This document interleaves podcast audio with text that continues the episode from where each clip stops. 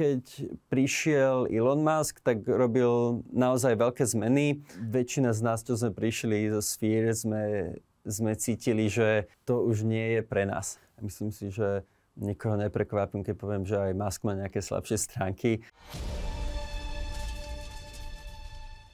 Prečítaj si tisíce exkluzívnych článkov, získaj skvelé benefity a podpor správy, na ktorých záleží. Staň sa členom Startida Premium klubu ešte dnes. Našim dnešným hostom je podnikateľ, bývalý študent Oxfordu a dnes už je nájdený politik Tomáš Halgaš. Ahoj, vítajú nás. Dobrý deň.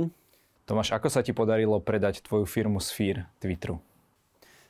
Tak samotný predaj, um, my sme neplánovali firmu predať, my sme hľadali skôr nejakého strategického partnera, aby sme dostali viac používateľov na našu platformu. A vtedy sme oslovili aj práve spoločnosť Twitter, lebo sa nám zdalo, že majú docela dobrú reputáciu a sme si mysleli, že by sa mohli začať komunitám nejak vážnejšie venovať. A vtedy sme trafili úplne do čierneho a nám povedali, že čo robíte je skvelé, ale nechceme sa s vami spartnerovať, chceme vás kúpiť. A tak si to potom nejak 6 mesiacov sme sa tam nejak dojednávali a potom sme firmu predali. OK, ja viem, že detaily tohto kontraktu nie sú verejne známe, ale je to tak, že teraz už by si nemusel pracovať do konca života, keby si nechcel? Tak to je taký veľmi široký pojem. Možno keby, že sa niekde zavrem na nejaký, na nejaký ostrovček a sám si pestujem zeleninu, tak možno mi to vystačí, ale uh, ja to berem skôr ako taký začiatok na oveľa zaujímavejšie nové veci do budúcna. Čiže nebol, neboli to také peniaze, že by si udržal si život úplne v bežnej kvalite až, až do konca života? Asi nie. Mhm. Asi nie. Musel by som ich veľmi chytro investovať. Povedz mi, o čom bola táto vaša aktivita, tento sfír? Čo to bolo zač? Jasné. My sme prišli s nápadom s mojim um, co-founderom Nikom Daloisiom, um, spolužiakom z Oxfordu, sme prišli s nápadom, že aký je Google užitočný a populárny len tým, že indexuje informácie, ktoré sú už na internete. A teraz si predstavme, koľko je znalostí, ktoré sa nikdy ešte na internet nedostali a ktoré si udržiavame vo vlastných hlavách. Takže čo by sme urobili niečo také ako Google, ale že by sme indexovali ľudí. A tým pádom by sme vedeli ľudí veľmi rýchlo spájať um, na akúkoľvek tému, o akej by sa chceli baviť. To znamená, že keď sa chcem porozprávať o nejakých finančných trhoch v oblasti sociálnych médií, tak okamžite by som sa prihlásil na túto stránku, na Sphere, by som sa spýtal, že chcel by som sa s takým niekým spojiť a do zo pár sekúnd by sme človeka napojili. A docela to fungovalo ale hľadali sme, že čo je taký najlepší motivátor takejto komunikácie a zistili sme, že to není sú ani peniaze, ale sú to, alebo je to taký komunitný feeling, taký, taká ľudská spolupatričnosť. To znamená, že nepovieme tomu expertovi na druhej strane, že, že tu je niekto, kto ti potenciálne zaplatí, ale namiesto toho mu povieme, že je tu nejaká komunita ľudí, ktorí sa veľmi o to zaujímajú a aj vy ste v tejto komunite a bol by skvelé, keby ste vedeli pomôcť. A vtedy ľudia na to najlepšie naskočili a boli to najvyššie kvalitné um, konverzácie. Tak sme potom prerobili celú aplikáciu hlavne okolo takého toho princípu, že urobiť nejakú že komunitnú platformu a pomáhať ľuďom sa naozaj, že spriateliť online a urobiť si takú, takú spolupatričnosť na internete. Ja v tom vidím prvky možno aj Facebooku, lebo to je tiež e, dnes Facebook, neviem či ešte stále, ale tiež tak pušuje tie komunity, hej, tie skupiny a tak ďalej, že, že to vo feede je veľmi vysoko. Vidím tam aj LinkedIn, kde môžeš si dať nejaké svoje oblasti záujmu a možno svoje skúsenosti a hľadať expertov, expertov z rôznych odborov. Takže v čom bol ten váš prístup iný oproti, oproti týmto sieťam? Prečo vlastne bola potreba vytvoriť ešte niečo nové pri takýchto silných hráčoch? Všetky tieto siete aj môžeme si tam kľudne pridať nejaké že messengere alebo aj nejaký Slack a podobne. Tak áno, viem si tam pozrieť nejaké profily, nejaké fotky a vymeniť si nejaké správy. ale dokážem sa na týchto platformách naozaj s niekým spriateliť? A otázka je, a odpoveď je, že určite nie. Nejde to. Mm, väčšina ľudí, aj keď sú v nejakých malých WhatsAppových skupinkách, tak sú to väčšinou kamarádi, ktorých už poznajú, ktorých si dali niekde online a niekde si ich pridali. Ale potom sa znovu čaká, kým sa ľudia stretnú v reálnom svete alebo v našom analogovom svete, aby sa nejak lepšie spájali, aby sa nejak skamarádili. Ale prečo by sme takýto efekt nevideli urobiť aj online? A tu sa môžeme začať nad tým tak zamýšľať, že čo by sa muselo stať online, aby sa vedeli ľudia nejak približovať online. A tam sme prišli na možno takých nejakých 5 zaujímavých princípov. Princíp jeden bol, že keď sa rozprávame takto v analogovom svete, tak mám okamžitú spätnú väzbu. Takže um, keď ti niečo rozprávam, tak mi možno pritakávaš a ja okamžite viem, že a tak asi rozprávam niečo zaujímavé. Alebo keď sa snažíš zavtipkovať a náhodou to nevíde, tak už len z toho, že sa usmievaš, ja viem vydedukovať alebo pochopím, že áno, mal to byť vtip a nemal by som sa uraziť. Ale nič takéto online nefunguje. Takže veľmi často sa takéto veci strácajú a veľa ľudí potom misinterpretuje rôzne nejaké že vtipky a potom sa ľudia cítia urazenie. celkovo alebo... písaný text, že jeden môže, niekto môže e-mail písať s takýmto zámerom a druhá strana, ktorá si ho prečíta, má úplne iný zámer. Áno, alebo tak, je, tak prvý princíp sme sa práve snažili nájsť takéto spôsoby, ako lepšie vyjadriť emóciu online. Tam sme prichádzali s takými rôznymi zaujímavými, že statusmi, ktoré mali nejaký, nejaké emócie a tam sme to nejak zvýrazňovali vizuálne a podobne. Mhm, to, že cítim sa, ako je na Facebooku, že cítim sa nadšenie alebo niečo Áno, také? ale to je také veľmi ploché. My nevieme, že 5 emócií. Máme tisíce rôznych emócií. A teraz ako to pekne spracovať online. A nad tým sme sa um, zapodievali. Potom taký druhý princíp, ktorý je zaujímavý, je, že um, online nás veľmi často zaťažuje história našich konverzácií.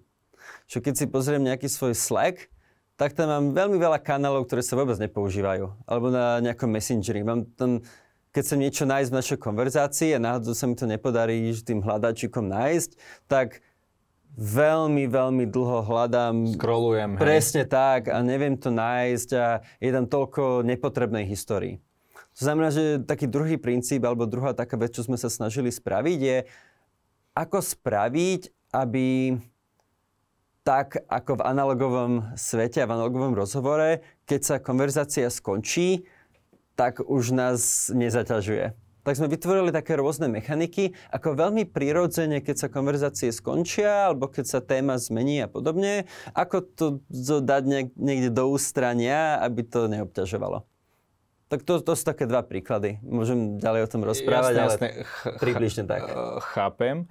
Uh, no a Twitteru toto bolo sympatické, takže vám povedali čo, že kúpia firmu, ale s tým, že aj vy ste potom v tej firme pracovať. Čiže ďalej ste rozvíjali ten projekt, ale ako keby už pod Twitterom.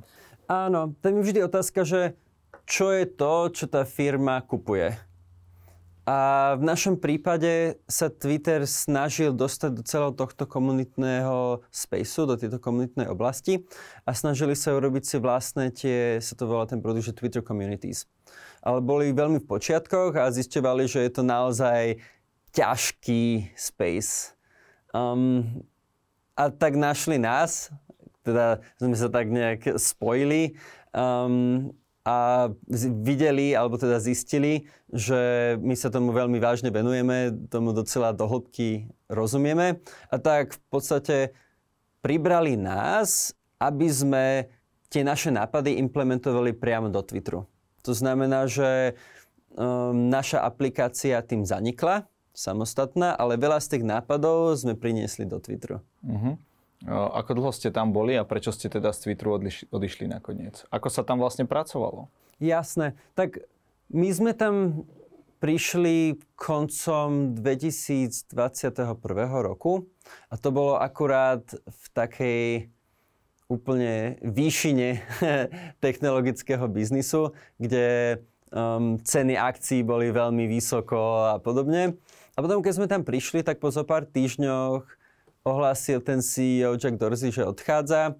Potom tam boli špekulácie, kto bude nový CEO, potom tam boli nejaké, potom padli akcie technologických firiem, potom Uh, niekto začal skupovať tie akcie, ešte sa nevedelo, kto to je a potom sa zistilo, že to bol Elon Musk a potom sa zistovalo, že um, či to kúpi alebo nekúpi a ako sa k tomu stavia. Potom medzi tým bolo v tomto chaose nejaké tri reorganizácie vnútorné firmy, medzi tým aj ten CPO odišiel a bol potom nový šéf a neviem čo. Takže bol to taký veľmi chaotický um, rok aj niečo.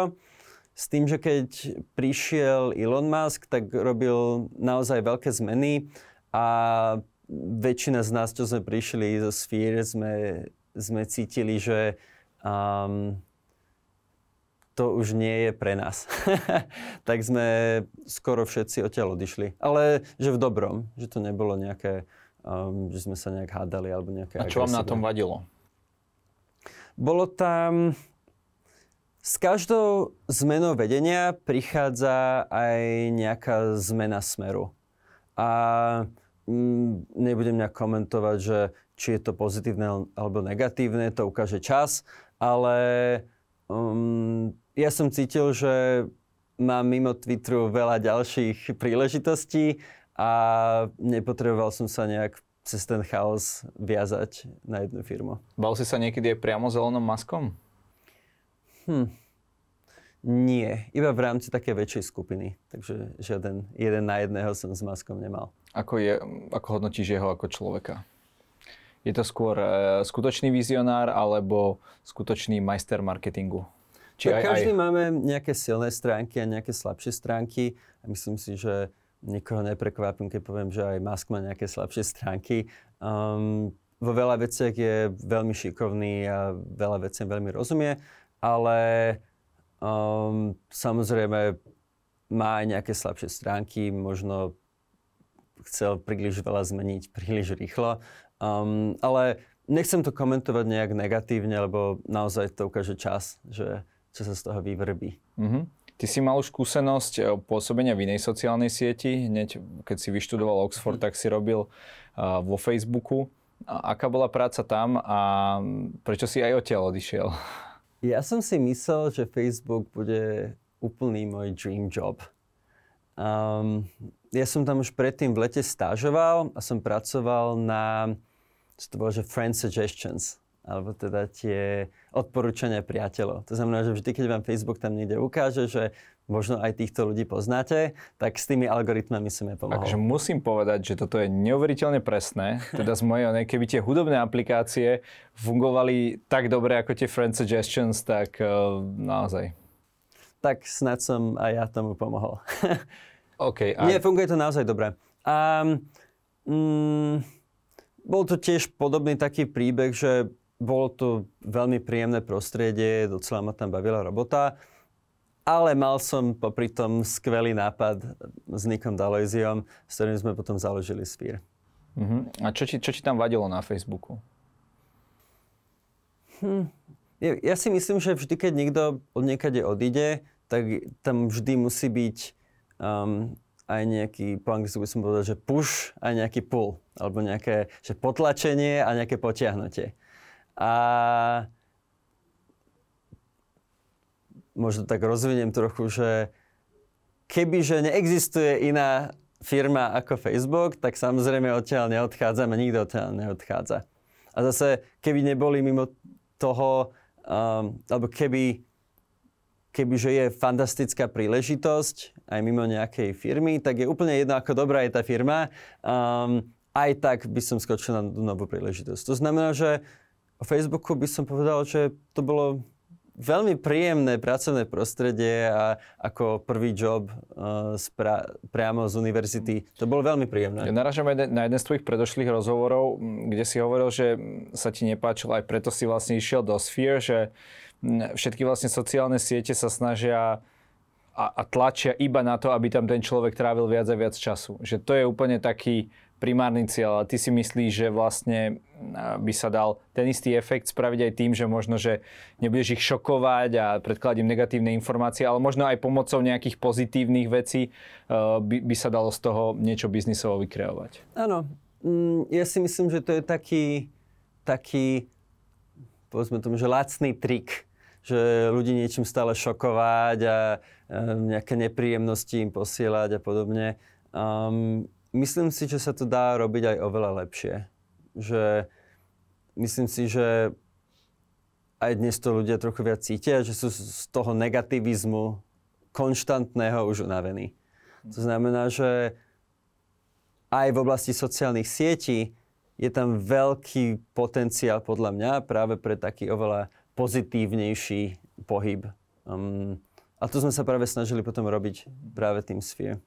Ktorá sociálna sieť mimo týchto dvoch uh, sa ti tak nejako páči? Jedna z tých hlavných, ja neviem, či už to máme TikTok alebo uh, Instagram.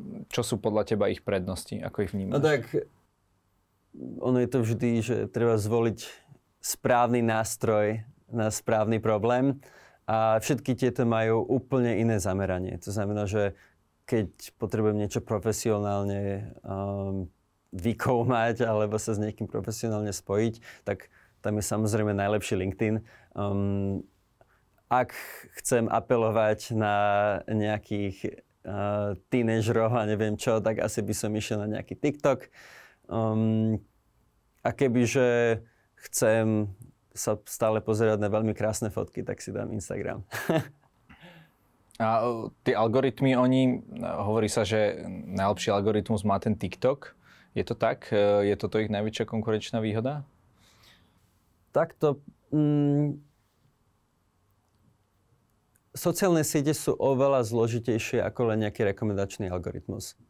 Je tam veľmi veľa mm, takých tajomstiev, čo sa skrývajú priamo pred očami.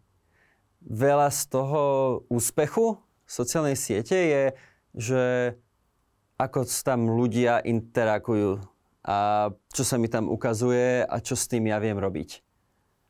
A práve tam by som odbočil naspäť k tej, ako príklad k nášmu Sphere, že my sme nevymysleli nejaké šokujúce, fantastické uh, umelo-inteligenčné algoritmy v tom Sphere. My sme vytvorili oveľa lepší taký user experience, oveľa lepšie také používateľské rozhranie, kde sa ľudia naozaj cítili oveľa lepšie, keď na tej aplikácii sa rozprávali. Uh-huh. A po pôsobení uh, v Twitteri si založil ďalší projekt.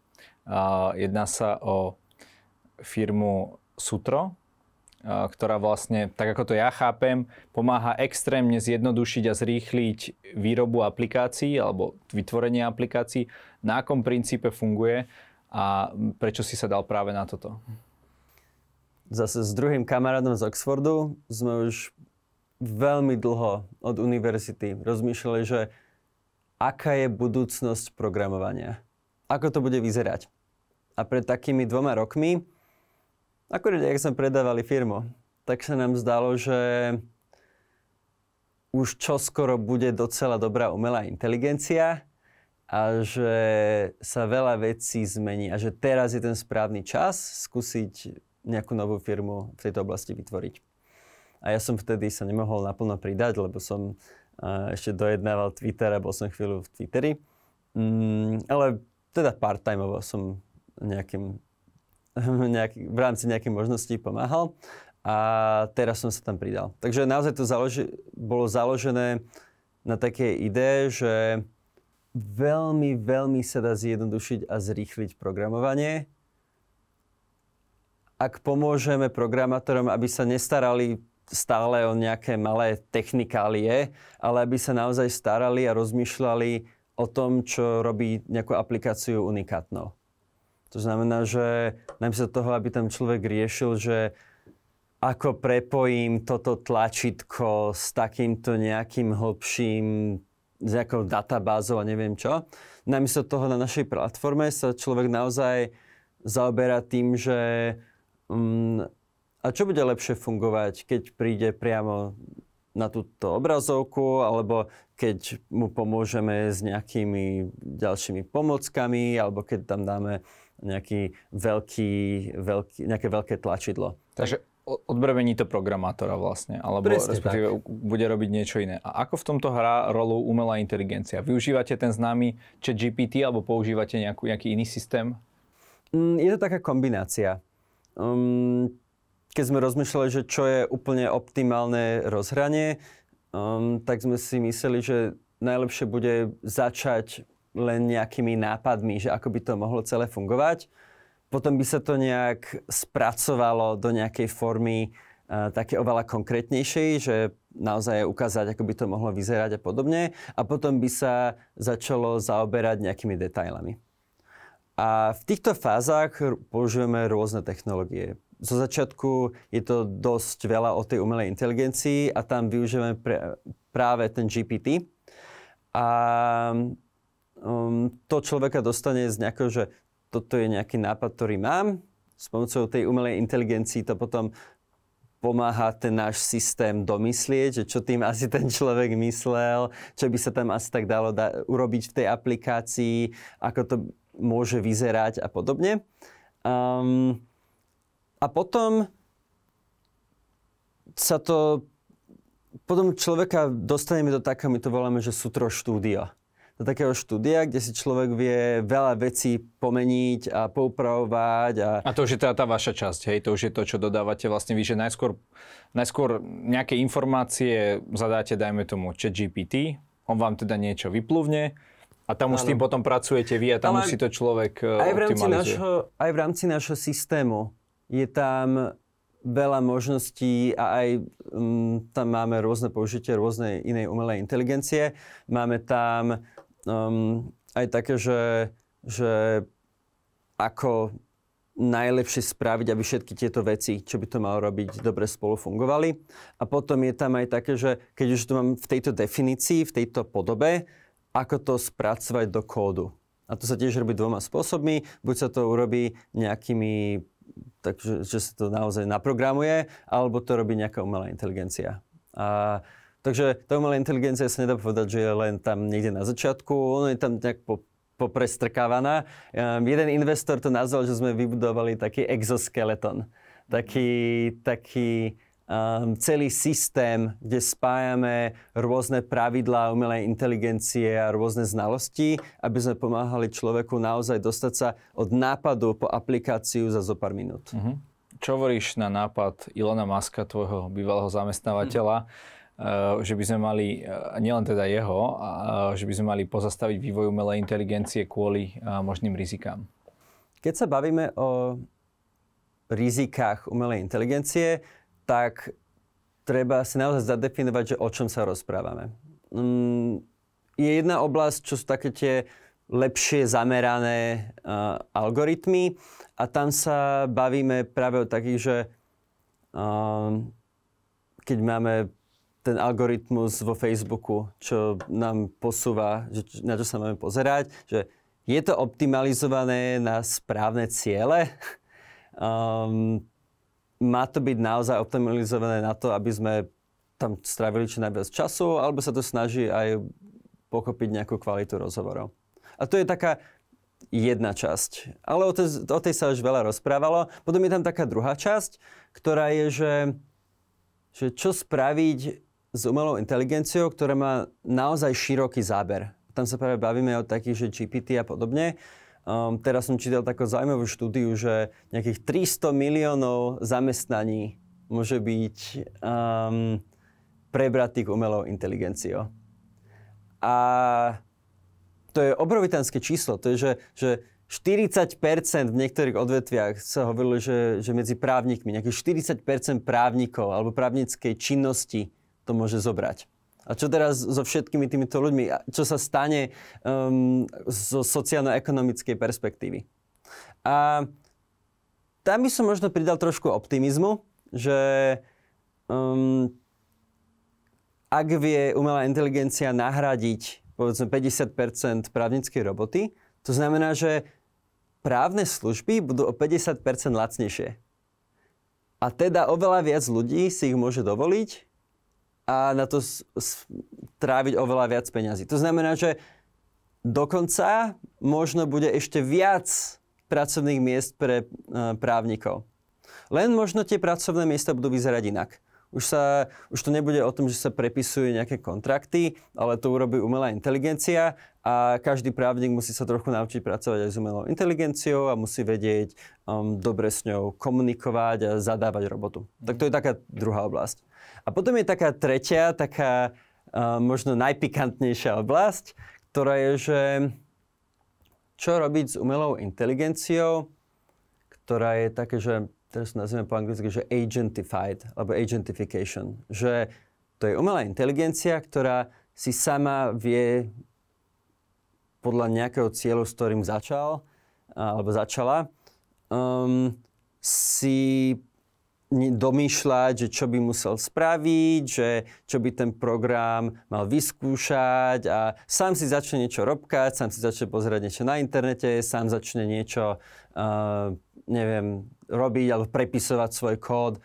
A toto je zaujímavá téma, ktorá začala byť veľmi zaujímavá možno tak pred dvoma mesiacmi. A stali sa možno také tri veľmi zaujímavé, možno až trochu šokujúce veci. Vec prvá je, že sa podarilo skupine výskumníkov na Stanforde naučiť veľmi lacno nový taký, taká kopia GPT len tým, že, že komunikovali s GPT. To znamená, že sa im nie úplne, ale čiastočne podarilo tak povediac okopírovať model. A to je dosť také strašidelné, lebo hoci kto si môže vytvoriť naozaj silnú umelú inteligenciu. Druhá vec, čo sa stala, je niečo, čo sa volá, že Baby AGI. Um, AGI, tým myslíme Artificial General Intelligence, takže že všeobecná umelá inteligencia. A je to baby, lebo sú také začiatočné krôčiky, ale je to prvý program, ktorému sme len zadali nejaký gól a on si začal cez to premýšľať a sám si začal vymýšľať, že čo by ešte mohol spraviť, že čo by sa mu zišlo, keby vedel ešte spraviť. Um, a už si išiel vlastný život tak, tak trochu. A potom je tretia vec zaujímavá, čo sa stala, a to sa volá, že AutoGPT. To je program, ktorý pomocou GPT sám seba prepísal. To znamená, že už nevieme sa ani spolahnuť na to, že vieme zaistiť, že by ten kód dostal nejaký rovnaký, ja neviem čo, a že by sme ho vedeli vypnúť. To je... A tieto tri veci dokopy sú také trošku strašidelné, že čo s tým? A práve tunák by som povedal, že ešte neexistuje jednoduchá, dobrá odpoveď a dobré riešenie. A práve preto takí profesori ako ten Tegmark, čo, čo vymyslel celé toto, uh, celý tento, um, túto petíciu, alebo jak to nazvať, že zastaviť umelú inteligenciu na 6 mesiacov. Um, a ja som si najprv myslel, že aká hovadina, ale potom som pochopil, keď som si vybočil s ním rozhovor, že keby sa nám podarilo všetkých týchto najlepších výskumníkov dať dokopy a, a pomôcť im vymyslieť, ako, alebo dať im priestor vymyslieť, ako spraviť všetky takéto bezpečnostné opatrenia a bezpečnostné mechanizmy, um, tak by to mohlo byť naozaj skvelé a m- nemuseli by sme sa vôbec o nič strachovať. Ja si osobne myslím, že um, je to veľmi mocná technológia, ktorá sa dá veľmi ľahko zneužiť. A teda sa nebojím tak umelej inteligencie, ako sa bojím ľudí s umelou inteligenciou. Um, ale čo presne s tým spraviť, um, budeme musieť nejako obmedzovať, že kto má prístup k týmto najsilnejším modelom. A to nebude vôbec ľahké. Mhm. Práve preto, lebo mm, aj slabší model sa dokáže veľmi rýchlo možno naučiť, možno aj od tých silnejších a tak ďalej. Hej, že, e, ale mne z toho vychádza, páčilo sa mi, čo si hovoril, že v podstate aj tí právnici, že sa s ním budú musieť naučiť fungovať, tak ako, uh, ja neviem, možno sme sa kedysi naučili fungovať s ohňom, čo dokáže byť teda veľmi, veľmi nebezpečná vec, ale prispelo to k nejakému zásadnému rozvoju ľudskej civilizácie. A keď si oberieme ďalšie, všetky tie ďalšie technológie, tak tiež dokážu byť potenciálne nebezpečné. Takže aj toto sa budeme musieť naučiť nejako tak skrotiť. Súhlasím. Mm, je tam ale možnosť, že sme vytvorili technológiu, ktorá je veľmi, veľmi mocná a aj veľmi jednoducho kopírovateľná a vyrobiteľná. To znamená, že ako keby si každý doma mohol spraviť granáty. to je, to je neuveriteľná moc, čo sa, čo sa zrazu každému dostane do počítača a do telefónu a do každého kusu elektroniky. Mhm. Je dnes ten chat GPT systém, ktorý môžeme bežne používať tým, tým najsilnejším a je to tak, že keďže má najviac užívateľov, tak má aj najviac dát a dokáže sa najrýchlejšie ako keby zlepšovať, tým pádom uniká vlastne tej konkurencii, že sa roztvárajú nožnice medzi nimi a ost- ostatnými systémami? Sú tam také dva princípy. Princíp jeden je presne toto, že modely, ktoré majú najviac používateľov, sa od tých používateľov vedia aj najviac naučiť. Takže tam by sa tie nožnice roztvárali. Ale je tam aj taký druhý princíp, že všetky tie inovácie, čo sa dejú, tie firmy si medzi sebou vymeniajú zamestnancov a, a kradnú nápady, um, takže obohacujú všetky ostatné firmy. A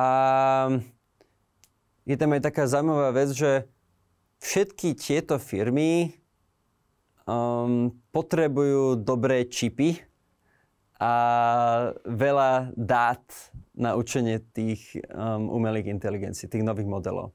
A tieto čipy prichádzajú vždy nejaké novinky um, na trh naraz. A každá táto veľká firma si ich môže naraz kúpiť a naraz všetky tie firmy vytvoria oveľa silnejší model. To znamená, že teraz o nejakých 6 mesiacov má výjsť nový čip, na ktorom sa vraj dá umelá inteligencia a, trénovať, že 20 násobne rýchlejšie. To bude taký umelo inteligenčný boom koncom roka. To bude veľmi zaujímavé. A sme na to ako Slovensko pripravení?